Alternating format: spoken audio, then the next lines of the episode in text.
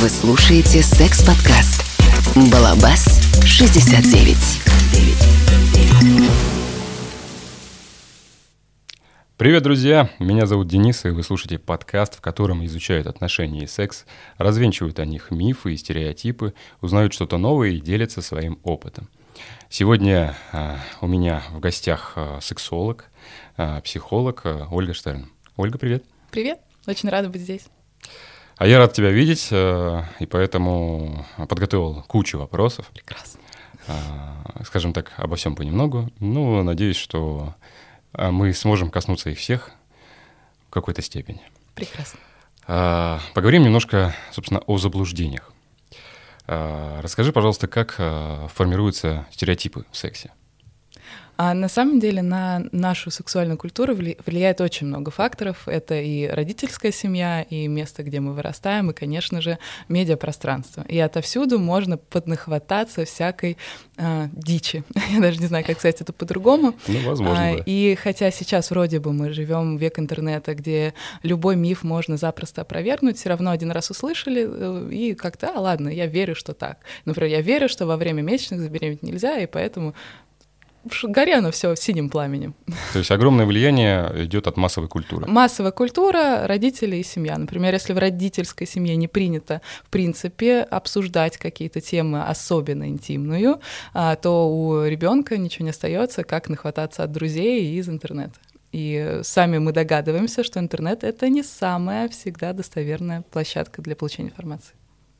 Ну, а, по сути, это выходит так, и даже тот же самый стереотип, стереотип что, э, ну, возьмем, к примеру, да, там анонизм, что это не норма, а отклонение, это достаточно распространенная сейчас штука, да? Да, да, да. И это же а, изначально пошло из религии, да, миф об Анании, который не захотел спать с женой брата, и да, поэтому да, да. изверг свое семя в землю. Да, да, и да, да. разные такие штуки, что, ой, не дай бог, там руки зарастут с шерстью, и мы превратимся в гремлина, и так далее, и так далее. Это, ну, конечно, жутко, хотя все сексологи всего мира говорят, что мастурбация — это прекрасное времяпрепровождение, отношения, и даже если ты находишься в отношениях, а, это нормально, если, например, мужчина взял, уединился и там подшалил. Хорошо, немного о мужском и женском. А, кто чаще всего обращается к тебе? Женщин. Намного, прям огромное Намного, количество. намного больше. Ко мне обращается женщина. Это еще гендерно обусловлено, я думаю, э, тоже, потому что я сама женщина. Наверное, именно женщинам чаще проще ко мне обращаться, чем мужчинам. Это с одной стороны. А с другой стороны, у нас, в принципе, обучением, образованием э, больше женщины занимаются, чем мужчин. То есть если брать э, там, статистику по тренингам, например, по личностному росту там, и так далее, аудитория больше женская. А возраст какой-то средний а, диапазон? Возраст, э, ну, у меня примерно от 25 и выше, но при этом есть э, клиентки, которые, например, 65. Wow. Такое тоже есть, э, и это прекрасно, они потрясающие женщины. Я понимаю, что когда я вырасту еще больше, я бы хотела, ну, чтобы вот в таком возрасте сохранять желание развиваться, изучать что-то новое, понимать себя, это очень здорово. Женщины, мужчины, которые приходят, у них разные вопросы? Но, в принципе, есть определенный пул вопросов, которые повторяются из раза в раз, которые там, про оргазмы, про как сделать так, чтобы он сошел с ума от удовольствия там, и так далее.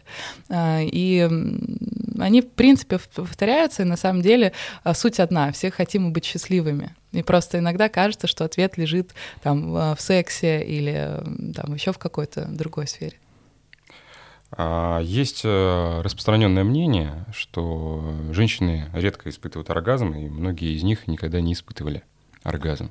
О, это моя любимая тема. Да. а, есть такой замечательный Фрейд. Я думаю, все мы так или иначе о нем слышали. Вот э, дедушка Фрейд, он сказал, а, что есть полноценный оргазм и есть неполноценный оргазм.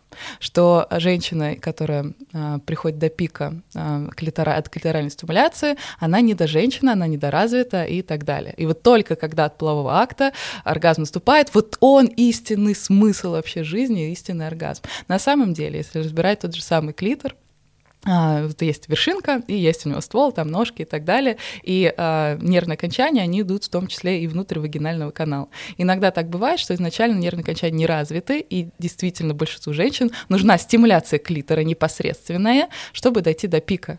Но из-за того, что вот этот миф, который до сих пор а, навязывается, что только вот от полового акта женщина должна получить оргазм, а женщина чувствует свою неполноценность. Да, можно развивать свою чувствительность, да, можно а, нарабатывать ее, усиливать, там есть и методики, практики, есть занятия интимными мышцами, самомассажи, там много чего, но тем не менее, если женщине нужна клиторальная стимуляция, и без нее она не приходит до пика, это абсолютно адекватно.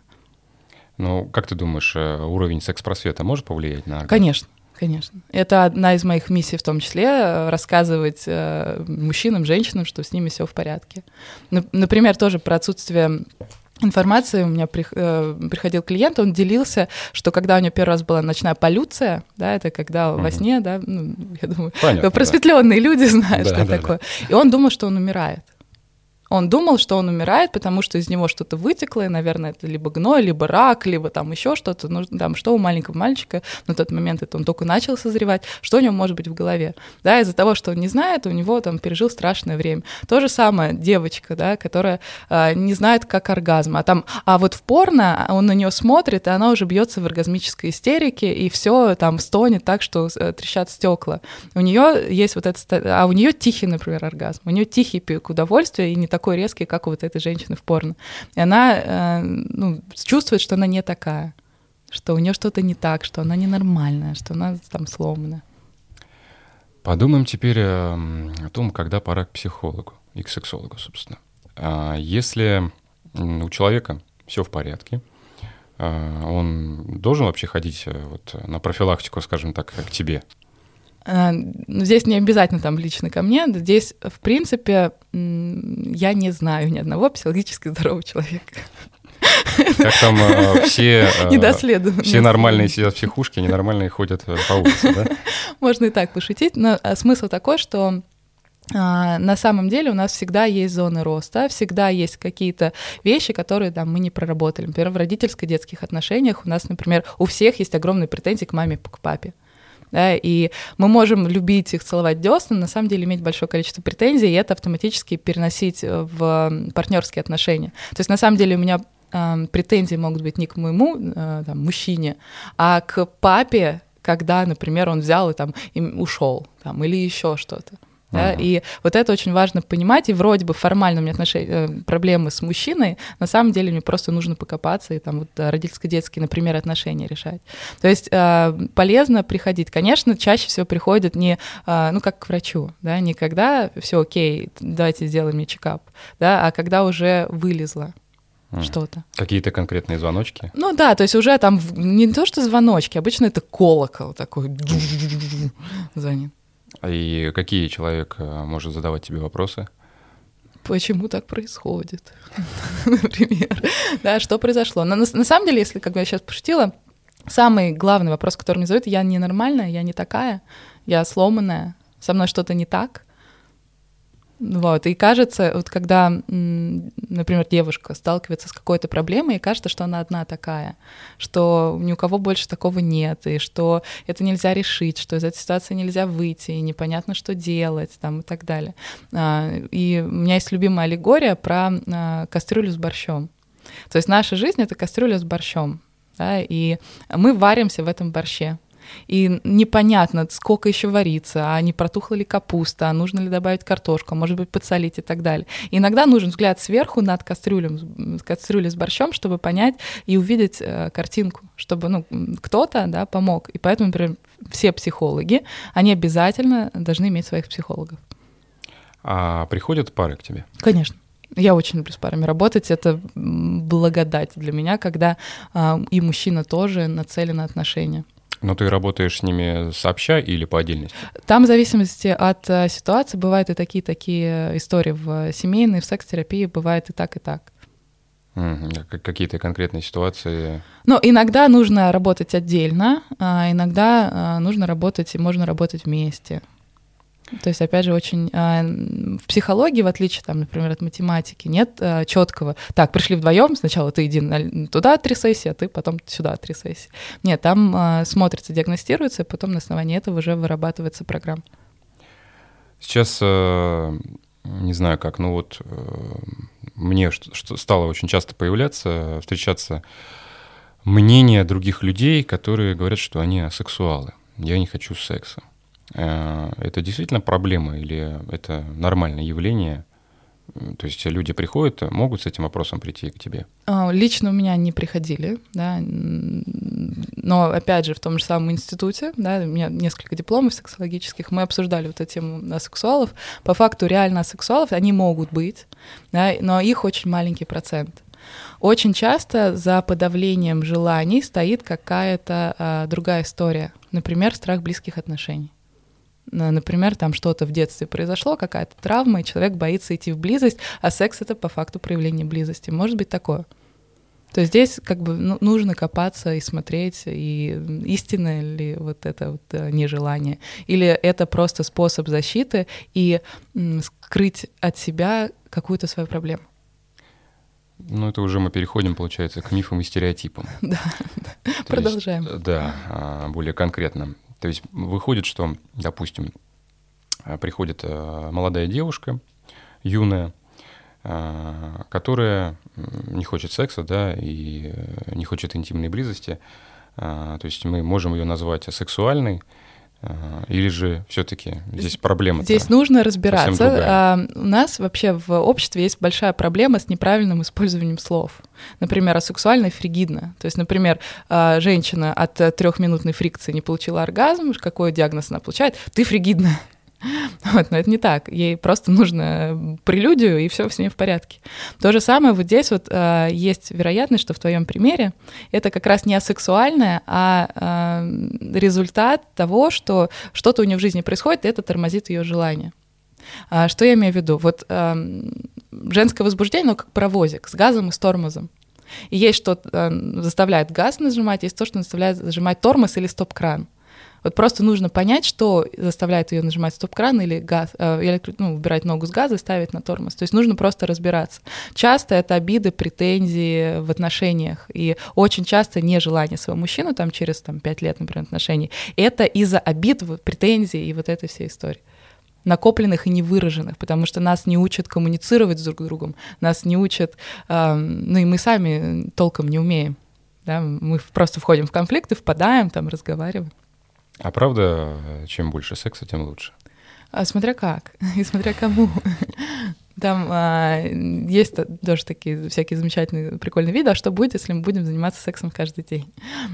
Там, с одной стороны, а, у нас там а, профилактика сердечных заболеваний, но с другой стороны, жизнь остановится. Потому что у нас сил не останется ни на что другое. Есть еще тоже один из стереотипов, который мне встречался. А, человек, человек плохо себя ведет в интернете, потому что у него недотрах, грубо говоря, да?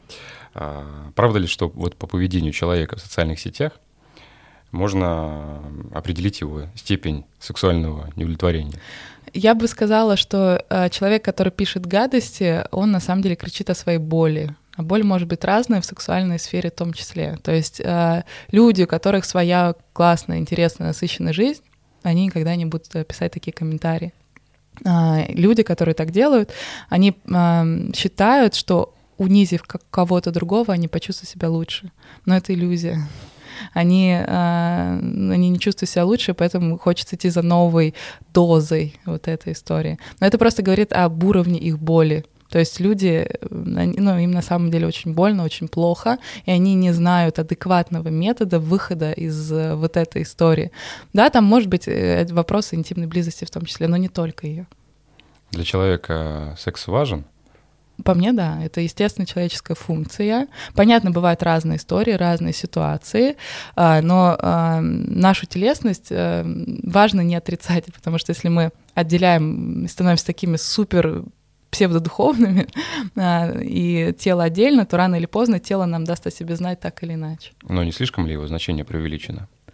А, смотря ну, это такой дискутийный вопрос, это важно. Я всегда привожу такую метафору про отношения и про секс, что отношения — это, э, это там ценности, цели и так далее, это еда, обычная еда, там картошечка, селедочка, борщик, там, салатик, водочка, водочка для кого-то, да.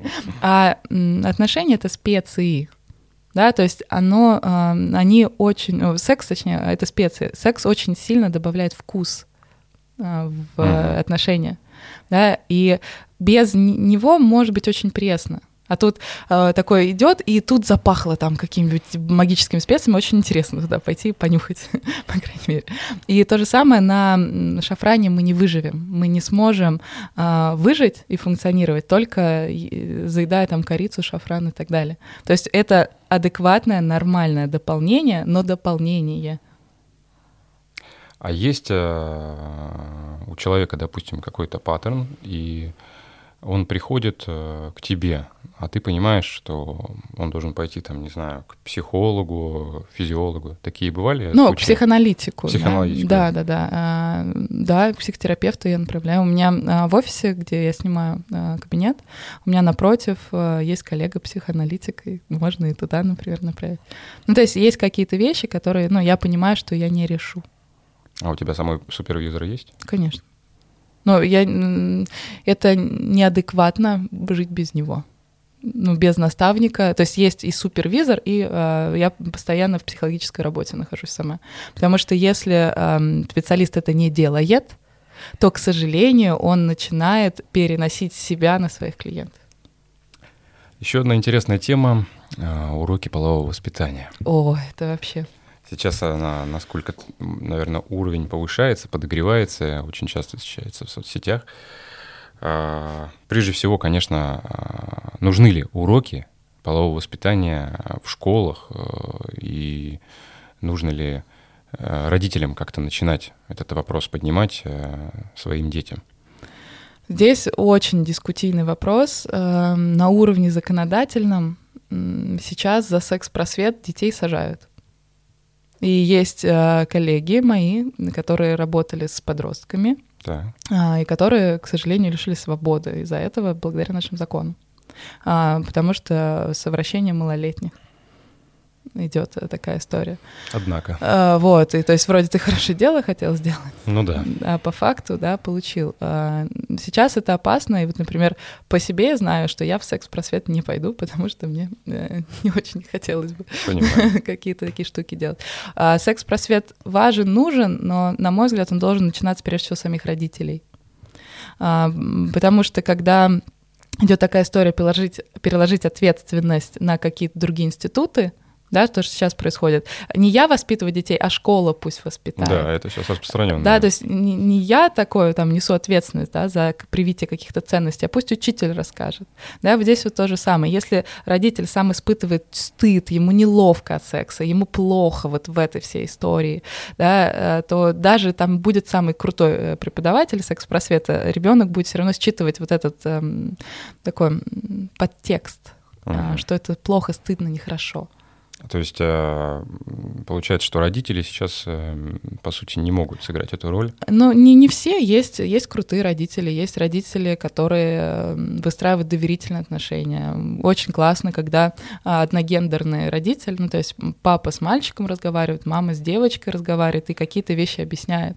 Потому что сейчас, например, по сравнению там, с моим детством, у нас не было порно в таком доступе. Да. Сейчас 11-летние дети там, в отличие от моих 11 лет, они уже прекрасно знают, что, куда, что, как, куда, зачем, с какой да. скоростью там и так далее.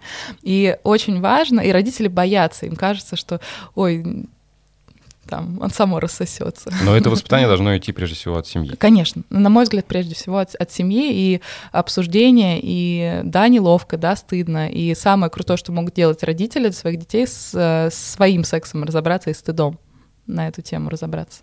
А какой-то минимальный порог возраста? порог э, когда можно разговаривать. Начинать, да. Вообще дети уже с детства, начиная с маленького довольно возраста, спрашивают, мама, откуда дети берутся? Да, и э, тоже вот у нас была дискуссия в последнем э, институте, где я училась, Международной академии сексологии, там что детям отвечать. И вот мы пришли к выводу, что точно нужно говорить правду, То есть не так, что аист принес капусти нашли там и так далее, а говорить правду, но в соответствии с возрастом. Там не нужно про сперматозоид э, там пятилетнему ребенку рассказывать, но что это мама сынилась с папой и там по любви это произошло, ну, например, да, вот э, такую историю. То есть правда же. А потом уже он растет и он понимает, потому что он рано или поздно все равно знает. А если он поймет, что родители его в первый раз обманули, он дальше не пойдет у них узнавать, потому что они опять придумают кактусы, там, Санта-Клауса и аисты. А, давай, допустим, а, представим, что все-таки утвердили вот эти уроки полового воспитания. А, что может быть в программе вот этой школьной? О чем нужно рассказывать? А, вот то, что сейчас, например, на Западе есть, там в основном технические истории рассказываются.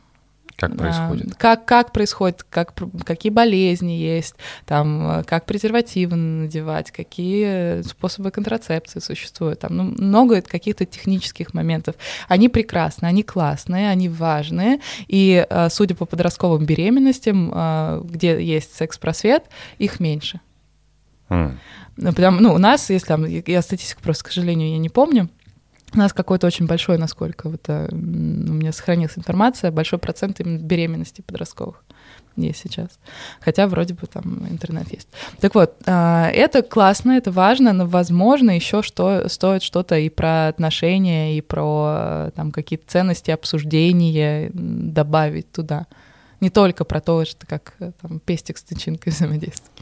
Но мне вот встречалось а, на телевидении и реклама даже на билбордах э, в Москве висела. Есть одна программа, что-то, по-моему, мама, я забеременела в 14, по-моему, что-то такое. А, что-то беременна в 16. Беременна в 16, что-то такое, да, да. Это э, к чему это можно отнести вообще? К секс-просвету, к просто развлекательному материалу? Э, люди просто хотят как-то хайпануть и рассказать или вот... Ну, она же, да, насколько я понимаю, она же реально там беременная. Я да, так одним глазом... Да, я тоже мне попадалась, и при том это каждый раз выпускает и про новую девушку, про новую девочку, да. Угу. Вот, то есть, э, по сути, это нельзя приплести к секс-просвету, это просто... Но это, от, это отсутствие его. Отсутствие его, и нельзя Э, выдать это как мануал какой-то, да, рассказать инструкцию, да, грубо говоря, что, ребята, вот нельзя так делать, да, там, допустим, там, предохраняйтесь, там, или если вы забеременели, да, там, что вот нужно рассказать, поделиться там и так далее. То есть... Вот у меня был случай, мне э, написал э, сообщение, а, тренер, он тренирует детей, угу. и он как-то зашел, и там 11-летние дети занимались сексом. Вау. Вот, и он спрашивал, что делать. Что делать? И, что ты ему предложила? К родителю звать. Ну, то есть он э, не имеет права по закону ничего там делать. То есть здесь нужно привлекать родителей и, соответственно, через них уже что-то решать. А, ну, если тебе нельзя самой консультировать, да, а, а ты можешь консультировать родителей? родителей? Да, родителей я могу. Обращаются? Это, э, это может быть одна из подтем, это не моя специализация. Да? То есть я на детской сексологии не специализируюсь. Это очень важно понимать, что не существует универсального сексолога или не существует универсального психолога, который прекрасно разбирается во всех сферах. Да, я там в силу образования я знаю про, про детскую сексологию, но не считаю себя супер большим специалистом в этом, потому что там, я дополнительно квалификацию именно в этой сфере не повышал. То есть я бы ну, не, э, там, не была бы, ну, не брала бы какие-то эфиры по этой теме, по крайней мере, сейчас. Поговорим э, немножко про интимную пластику угу. и коснемся, может быть, извращений. Прекрасно. А, часто ли люди недовольны а, внешним видом своих первичных половых органов? Очень. Очень часто, причем и мужчины, и женщины. Опять же, порно спасибо. Там а, важно понимать про порно, да, что это а, очень глобально приукрашенная жизнь. А, что очень много там сделали себе пластику, удалили лишнее, накачали, там замазали прыщи, отбелили и так далее, да, и плюс есть определенный отбор изначальный, да, например, мужчин, то есть мужчины, которые там откровенны со мной, они спрашивают, Оль, я считаю, что у меня маленький, а у него среднестатистический. Нормально там все. вот, но вот этот, э, что у него должно быть там условно по колено, да, вызывает определенные комплексы, да, и там мне постоянно э, там, Оля, а как там можно увеличить? Я говорю, да не над тем работаешь, тебе не, не, не в эту сторону надо смотреть, в другую. Ну, отсюда же и вытекает, что э, просмотр порно э, может послужить э, понижением э, внутренних ожиданий от реального секса у да. людей. И более того, сейчас есть новая болезнь порнозависимость. А, это сексологи сейчас по всему миру бьют тревогу, что есть порнозависимость. Например, у молодых людей, которые с раннего возраста начали смотреть порно, у них проблема, у них на ту же самую девушку уже нет эрекции. Вау. Потому что а, он привык, что женщина каждый раз другая. М-м. И Это он уже не возраста? может э, вот это делать уже с второй женщиной, и там это лечится как зависимость уже. А правда ли, что товары из секшопа могут улучшить отношения? Абсолютно. Опять же, без маразма и фанатизма. Все здесь э, э, важно, ну, в любой сфере важно соблюдать адекватность. ну, то есть не так, что обложиться здесь там фалоимитаторами и вперед творить добро, да, или там стропон на себя нацепить. Ну все, дорогой, я придумала развлечение на вечер. А где есть э, вот эта четкая граница между сексуальными фантазиями и вот извращениями? Где-то она присутствует?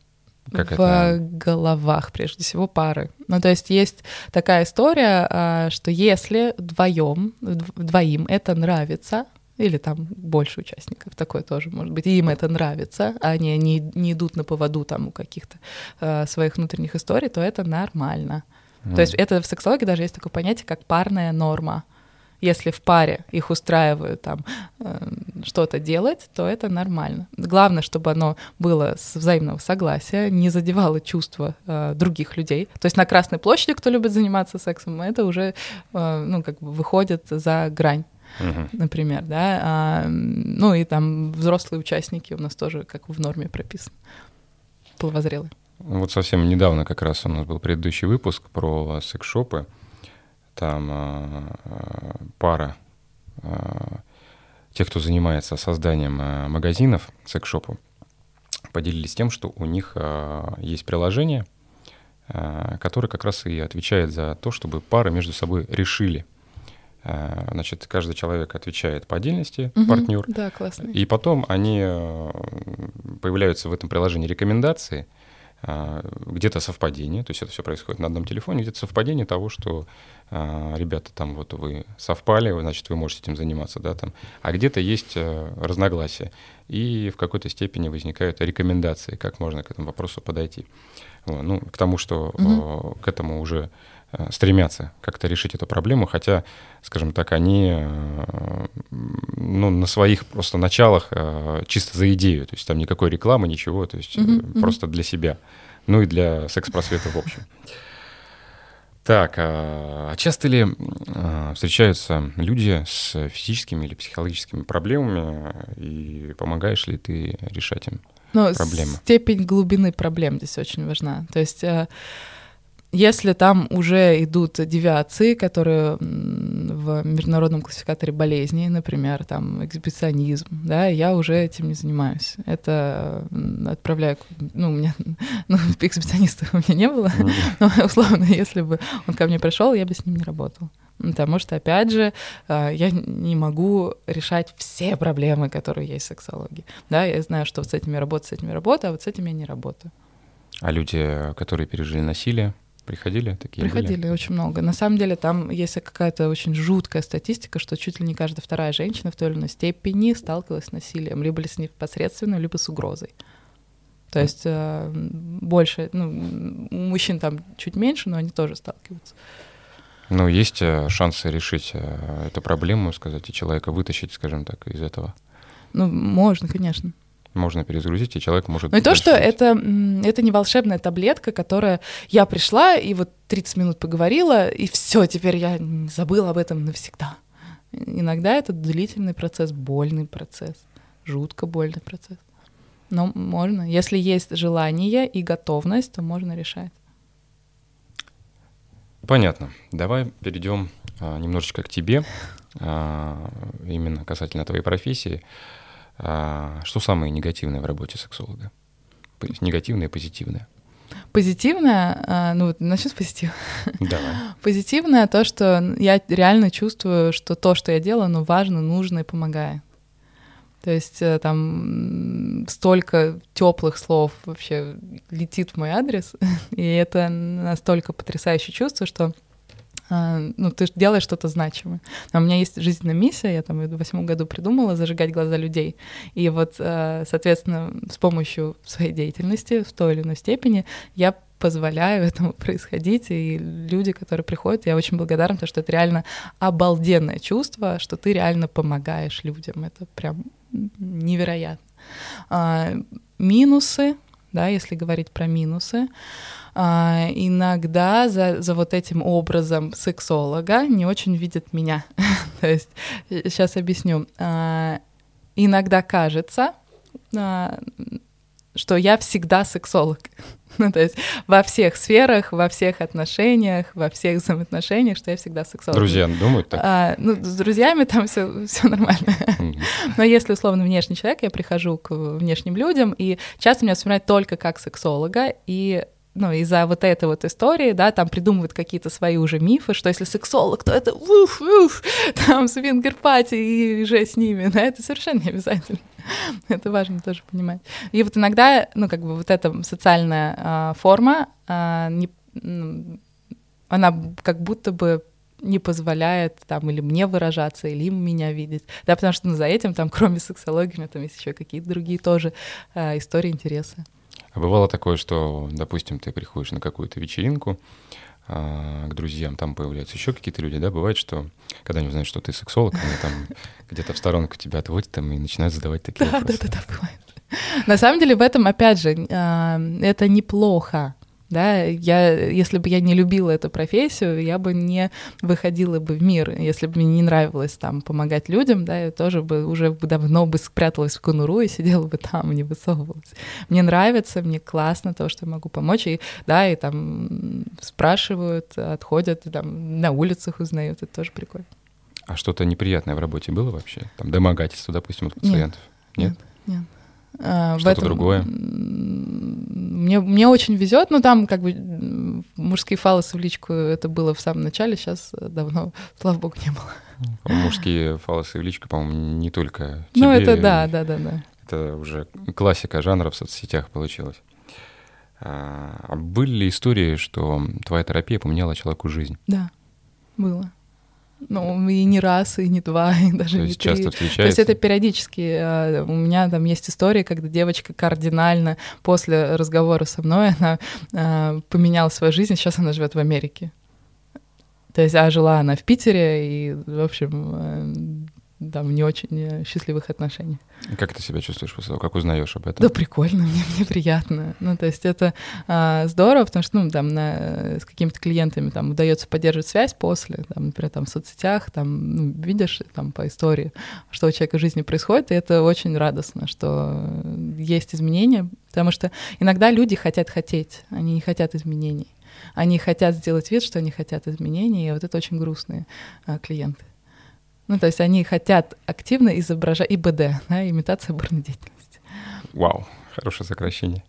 Да, ИБДшкой занимаются, вот, и, ну, вот это грустно, вот. Как а, давно ты в профессии? А, я именно чисто вот в этой теме я пять лет, а вообще гораздо больше.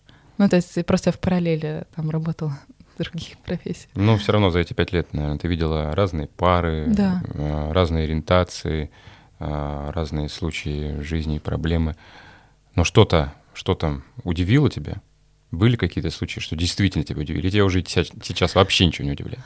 Я готова к сюрпризам всегда, если честно.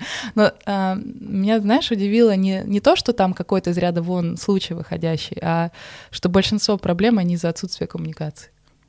Вот это, это меня поражает каждый раз заново. То есть из-за того, что люди не разговаривают, из-за того, что люди додумывают, очень много проблем, практически у всех, э, проблем в коммуникации. А почему ты решила стать вот э, сексологом именно вот эти пять лет назад? Что тебя привело к э, этому? К этому привело гораздо дольше история. Это еще в институтские времена. У меня несколько образований. Вот первое образование. А, я хотела решить свою задачу. Я не была там какой-то супер привлекательной девушкой. На меня там не то, что прям кто-то смотрел там в большом количестве, и там было много поклонников. Нет, такого не было. И мне стало интересно, почему. Я стала изучать э, практики даосские, энергетические, тантрические, там затянула меня туда, и там была книжка типа «Искусство брачных покоев». И она меня поразила, потому что там было именно сексуальное отношение. И как так закрутилось, что девочки мне стали спрашивать, а что там, а, а покажи, а расскажи, а, а, ну вот эта вся история. И как-то в параллель с основной работой я вот э, периодически такие занятия с девочками делала. И вот как-то так вот в итоге меня к этому привело, а от других работ я отказалась. А ты считаешь себя успешной в этом направлении? Да, да, это без сложной скромности. В чем секрет? Секрет в любви к делу. Ну, то есть мне, мне безумно нравится э, видеть результат. И что есть как вклад в жизнь. Понятно, что там есть еще новые вершины, новые какие-то там а, штуки, вот. Но я уже настолько счастлива от того, как уже даже вот на данную секунду, на сегодняшний день, сколько уже сделано, да, и какие мне потрясающие люди там и в партнеры попадаются там по бизнесу, да, и ну, это невероятно круто. А какие-то вот эти вершины, планы уже ты обрисовала себе? Да. Есть что-то конкретное, о чем можешь поделиться? Я поделиться не могу, но конкретно есть. Я понял. А, что ж, Оля, спасибо большое за то, что Благодарю. пришла. А, было очень приятно пообщаться, узнать а, что-то новое для себя, открыть что-то, собственно, для слушателей, поделиться с ними. Также будем продолжать держать связь между собой и э, будем делиться чем-то новым, интересным. Вот, большое спасибо за то, что пришла. Благодарю. Моим слушателям все так же напоминаю про ваш фидбэк про то, что звездочки, колокольчики, а, лайки и все остальное во всех а, сетях такого рода, как а, Яндекс Музыка, iTunes подкасты, SoundCloud и Google подкасты и так далее. Мы есть на огромном количестве платформ, поэтому ждем, слушайте и э, не забывайте каждый вторник мы с вами. Пока-пока. Спасибо, пока-пока. Счастливо.